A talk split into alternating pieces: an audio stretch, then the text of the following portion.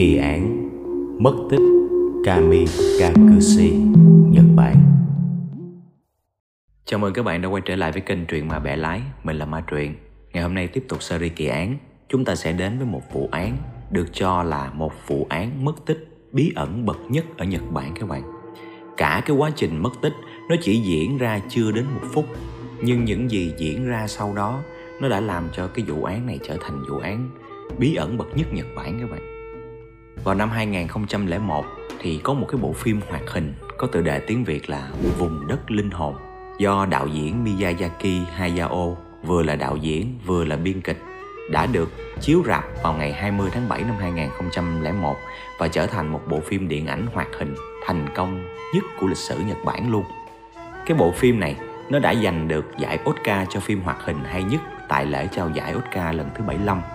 Và qua đó cái phim điện ảnh hoạt hình vẽ tay này là bộ phim đầu tiên không phải tiếng Anh mà đạt được cái danh hiệu này. Nhưng mà nhiều bạn có coi cái phim hoạt hình này có thể không biết rằng cái bộ phim này gốc tiếng Nhật của nó là Senju Chihiro no Kami Kakushi. Kami Kakushi là gì? Nó là một cụm từ mang đậm cái văn hóa của dân tộc Nhật các bạn.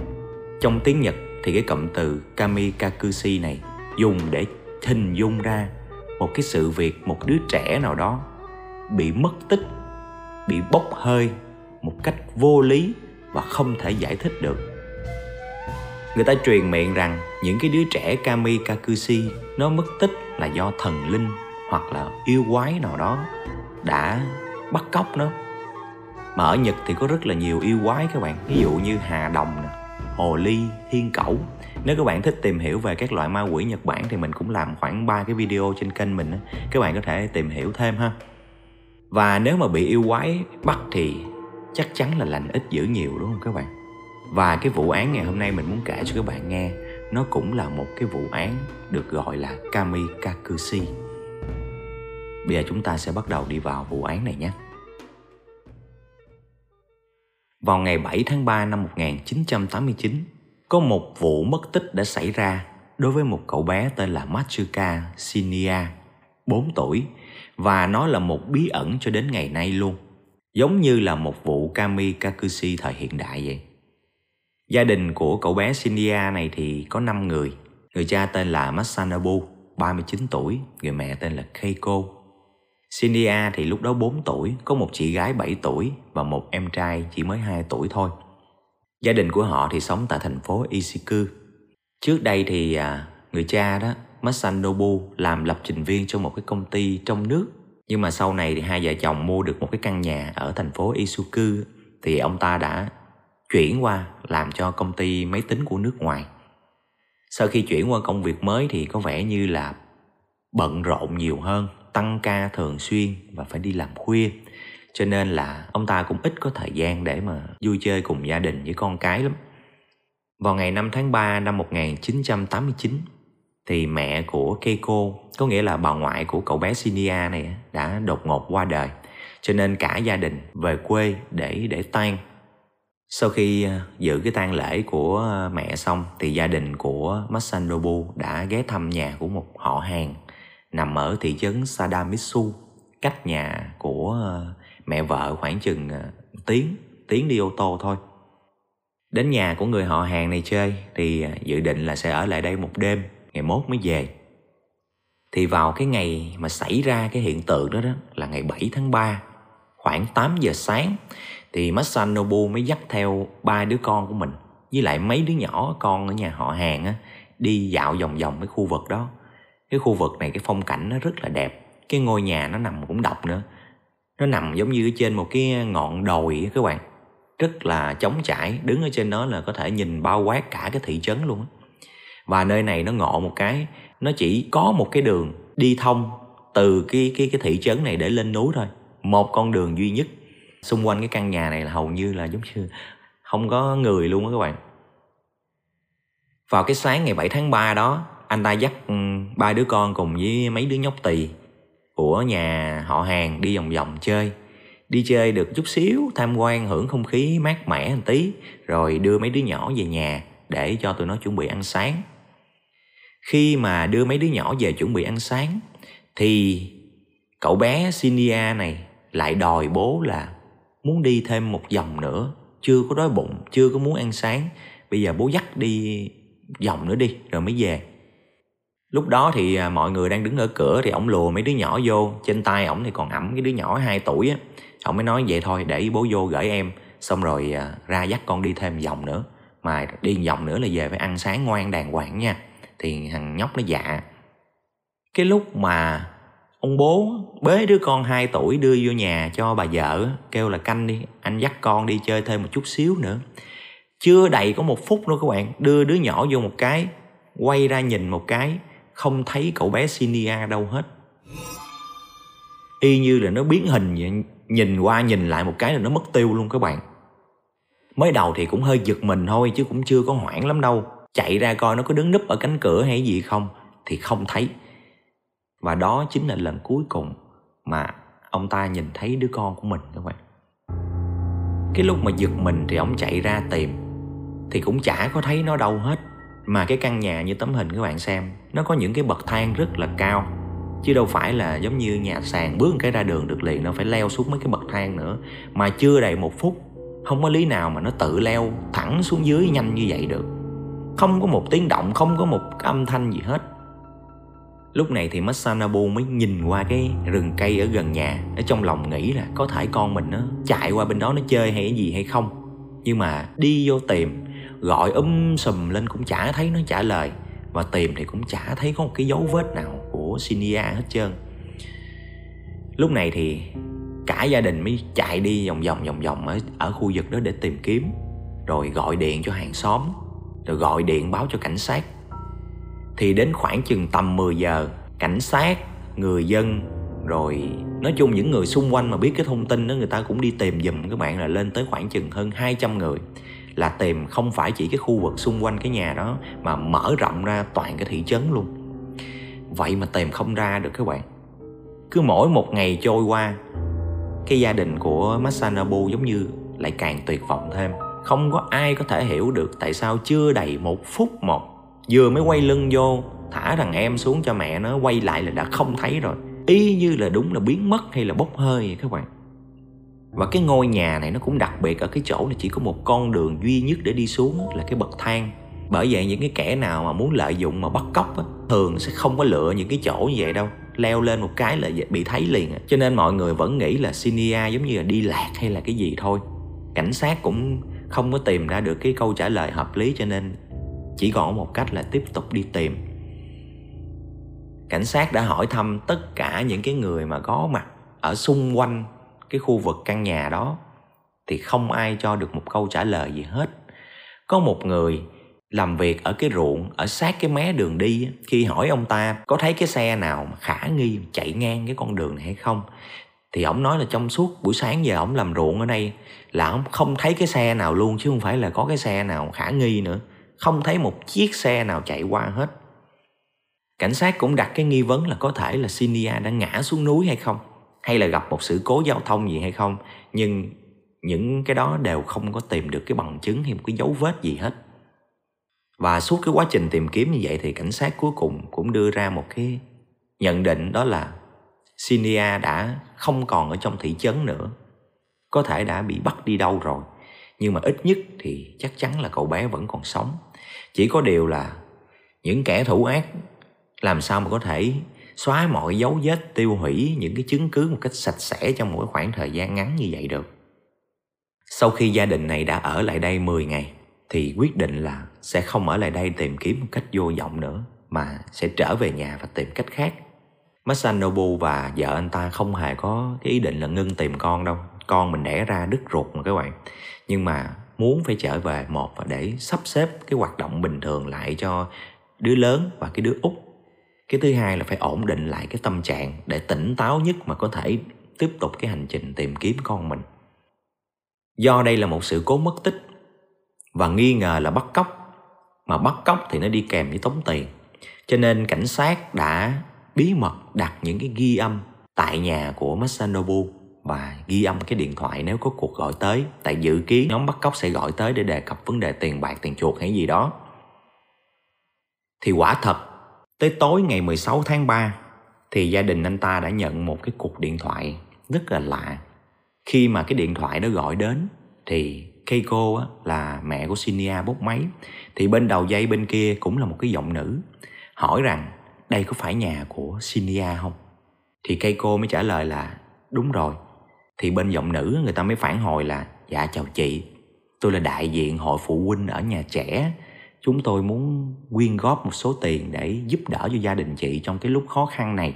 Lúc này tôi gọi cho chị thì rất là ngại, nhưng mà vì đây là cái số tiền tấm lòng của nhà trường cho nên ờ, mong chị nhận.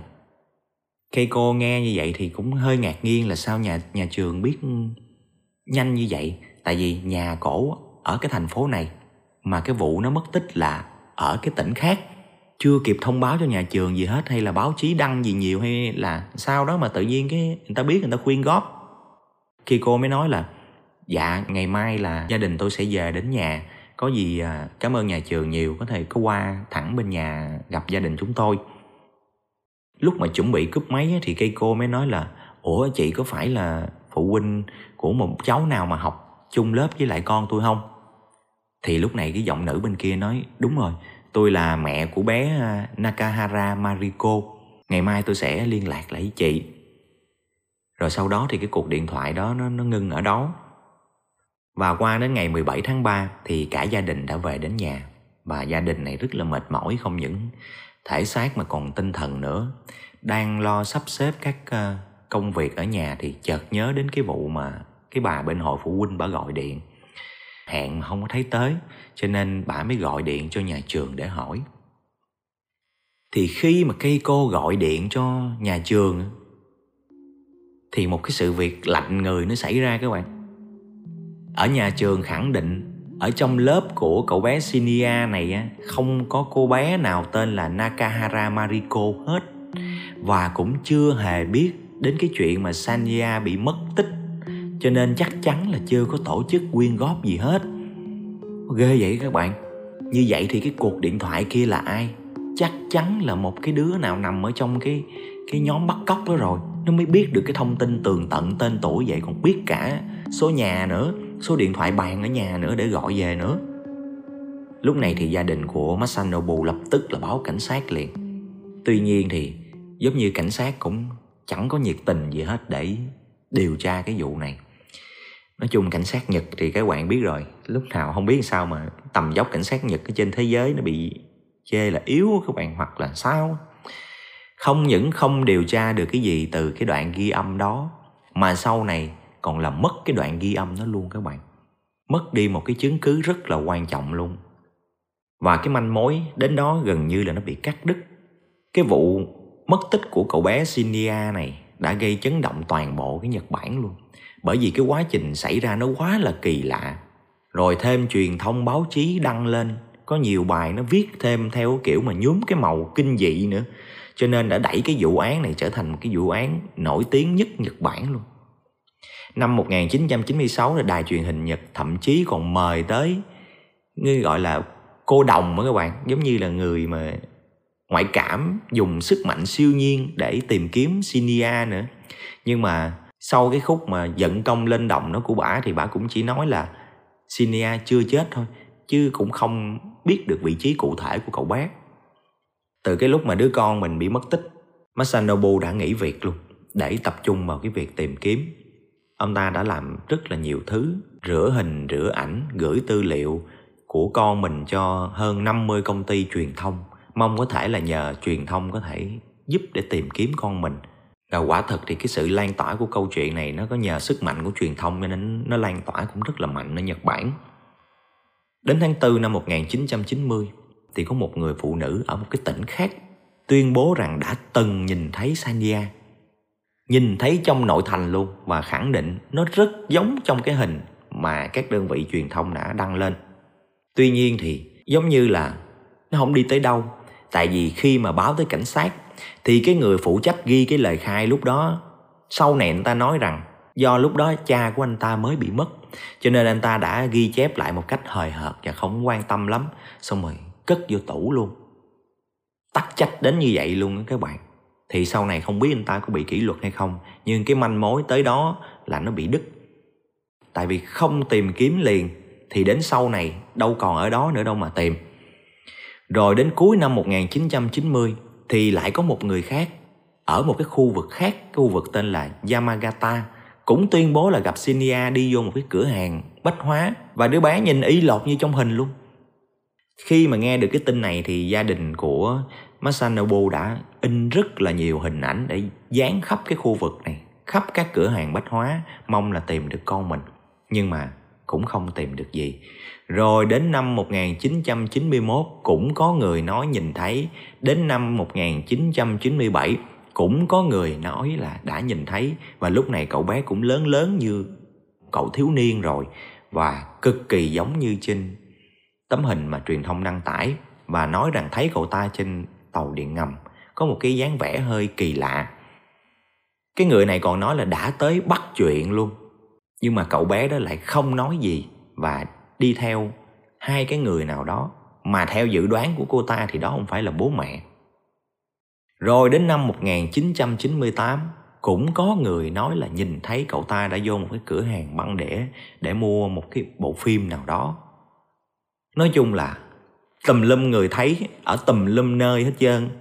Nhưng mà cái kết quả cuối cùng là cũng không thể nào tìm được. Rồi cứ làm vậy miết miết cứ mỗi lần có người thông báo cái tin là nhìn thấy cậu bé này thì nó lại nổi lên một cái thời gian. Báo chí bắt đầu viết viết viết rồi tìm kiếm những cái người cung cấp thông tin đó rồi viết bài đăng đăng. Cứ mỗi lần có một cái thông tin là nó lại nổi lên như vậy. Riết rồi đến năm 2000 cũng tiếp tục có một cái thông tin là nhìn thấy cậu bé nữa nhưng mà giống như truyền thông bị quải quá rồi mấy bạn. Không muốn theo dõi cái vụ này nữa nó, nó, nó qua lâu quá hay sao đó người ta cũng quải quá người ta dẹp luôn người ta cũng không chú ý nhiều nữa các bạn cho nên cái vụ này nó đã trở thành một cái vụ mất tích bí ẩn không có lời giải cho đến ngày nay. Tới nay là cũng 30 năm trôi qua rồi. Nếu mà còn sống thì cậu bé đó đã là 34 tuổi rồi các bạn. Khi mà cái vụ án này nó nổi lên như vậy nó đã rất là nhiều cái giả thuyết, tất nhiên là giả thuyết thôi. Nó đã được đặt ra. Đầu tiên là cái quá trình mất tích nó rất là ngắn, chưa tới một phút. Trong một cái thời gian ngắn mà có thể lừa một đứa bé 4 tuổi, cấp nó đi ý như là con chim ưng bay xuống, cấp thẳng đi như vậy làm sao mà được. Tiếp theo là cái lời của những người mà xung quanh đó, những người nông dân làm ruộng ở đó, người ta nói là không có cái xe nào băng qua cái đoạn đường đó hết. Vậy không lẽ nó bắt đứa bé xong nó chạy bộ? Vậy thì chỉ có hai khả năng thôi. Một là có thể cái kẻ bắt cóc là người quen, còn thứ hai cái người đó phải rất là thân thuộc cái con đường núi ở cái khu vực đó. Khi mà ẩm Sinia xong là đi thẳng lên trên đường núi luôn. Bọc vòng các bạn, để tránh đi ra những cái con lộ bên ngoài. Thì mới không ai thấy. Rồi ngoài ra cái cuộc điện thoại gọi đến thì nó cũng đủ thứ vấn đề. Đầu tiên cái kẻ gọi điện thoại biết được cái số nhà. Rồi sau đó là xác nhận cái chuyện mà có đúng là gia đình của cậu đó hay không? Cậu đó, cậu bé đó có bị mất tích hay không? Để làm cái gì? Rồi ban đầu ý định của cảnh sát là gắn vô ghi âm là để phục vụ cho điều tra. Rồi sau đó cái đoạn ghi âm nó bị mất. Là làm sao? Không có lý nào cảnh sát lại làm mất một cái file cực kỳ quan trọng như vậy. Cái file đó sau này mà công nghệ hiện đại người ta có thể phân tích được giọng nói và bảo đảm là sẽ tìm ra được nhiều thứ từ cái cái cái file âm thanh đó. Vậy mà để mất cho nên cũng có những cái thuyết âm mưu là cái vụ án đó có liên quan đến cái người nào trong cảnh sát giống như gọi tay trong á các bạn vụ mất tích này nó quá giống như là truyền thuyết Kami Kakushi. Ở ngoài đời thường á, thì bắt cóc nó phải có một mục đích gì đó. Thường là tống tiền hay lừa bán hay là cái gì đó. Nhưng mà chắc chắn những kẻ đó đâu phải là kẻ biết tàn hình. Cho nên ít nhiều cũng phải để lại cái dấu vết gì đó chứ. Có thể cái dấu vết đó nó quá nhỏ hay là không thể giúp ích cho cái vụ tìm kiếm thôi. Nhưng nó sẽ phải có chứ. Còn cái này hả quy động một lực lượng lớn, cảnh sát và người dân đi tìm luôn mà không thấy một dấu vết gì hết cái khó hiểu nhất là mục đích, không tống tiền mà nếu sau như này những người khác, người ta nói là có nhìn thấy, quan trọng là mấy người đó phải nói thiệt chứ không phải là mượn cớ để nổi tiếng hay là gì nha, thì là nó còn sống vậy thì bắt cóc với mục đích gì? Còn trừ khi những cái kẻ kia mà nói dối, thì có thể là câu chuyện nó đã khác, các bạn cũng nghĩ ra mà. Nói chung cái vụ án này, tới bây giờ nó vẫn là một bí ẩn. Nó là vụ án nổi tiếng nhất ở nhật bản, một cái vụ mất tích. Không có lời giải thích. Tuy nhiên, nó cũng là một cái đánh giá tiêu cực đối với lực lượng cảnh sát của nhật rất là nhiều người ở cái thời điểm đó người ta nghi ngờ năng lực cũng như là cái chức trách bảo vệ người dân của cảnh sát nhật lúc đó. Nhiều người ta chê bai cảnh sát nhật đúng các bạn. Tạm gác lại những cái chuyện truyền thuyết hay là ma mị gì đi, thì trẻ nhỏ lúc nào cũng là cái đối tượng mà để cho những kẻ thủ ác nó rình rập hết.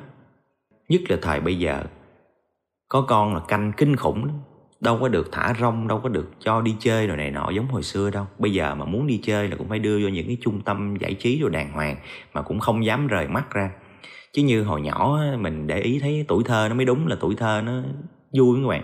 Mình đi học về, thả cái cặp xuống cái đùng cái cởi khăn hoàng thấy quần xà lõn xong chạy ra ngoài xóm chơi.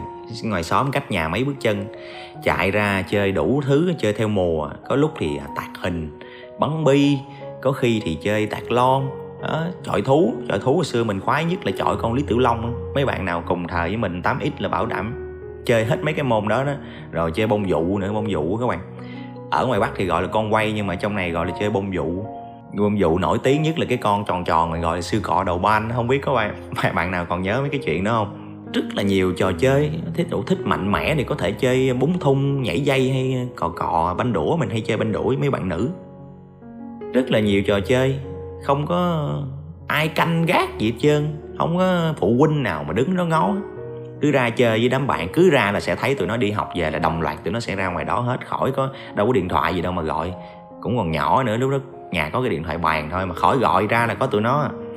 Rồi chơi đủ các trò chơi, cái đến khoảng chừng chiều chiều tối tối, cái phụ huynh hay ai ra đứng ở cửa, gào lên, hét lên kêu về tắm rửa ăn cơm là cả đám lót tót lót tót chạy về tắm rửa ăn cơm. Ăn cơm xong rồi à, tối 7 giờ coi những bông hoa nhỏ rồi sau đó học bài rồi ngày mai đi học. Đi học cũng khỏe lắm các bạn không có học thêm gì hết. Mình là tới tận lớp 12 luôn từ lớp 1 đến lớp 12 lớp 12 mình mới đi học thêm để luyện thi thi đại học thôi chứ.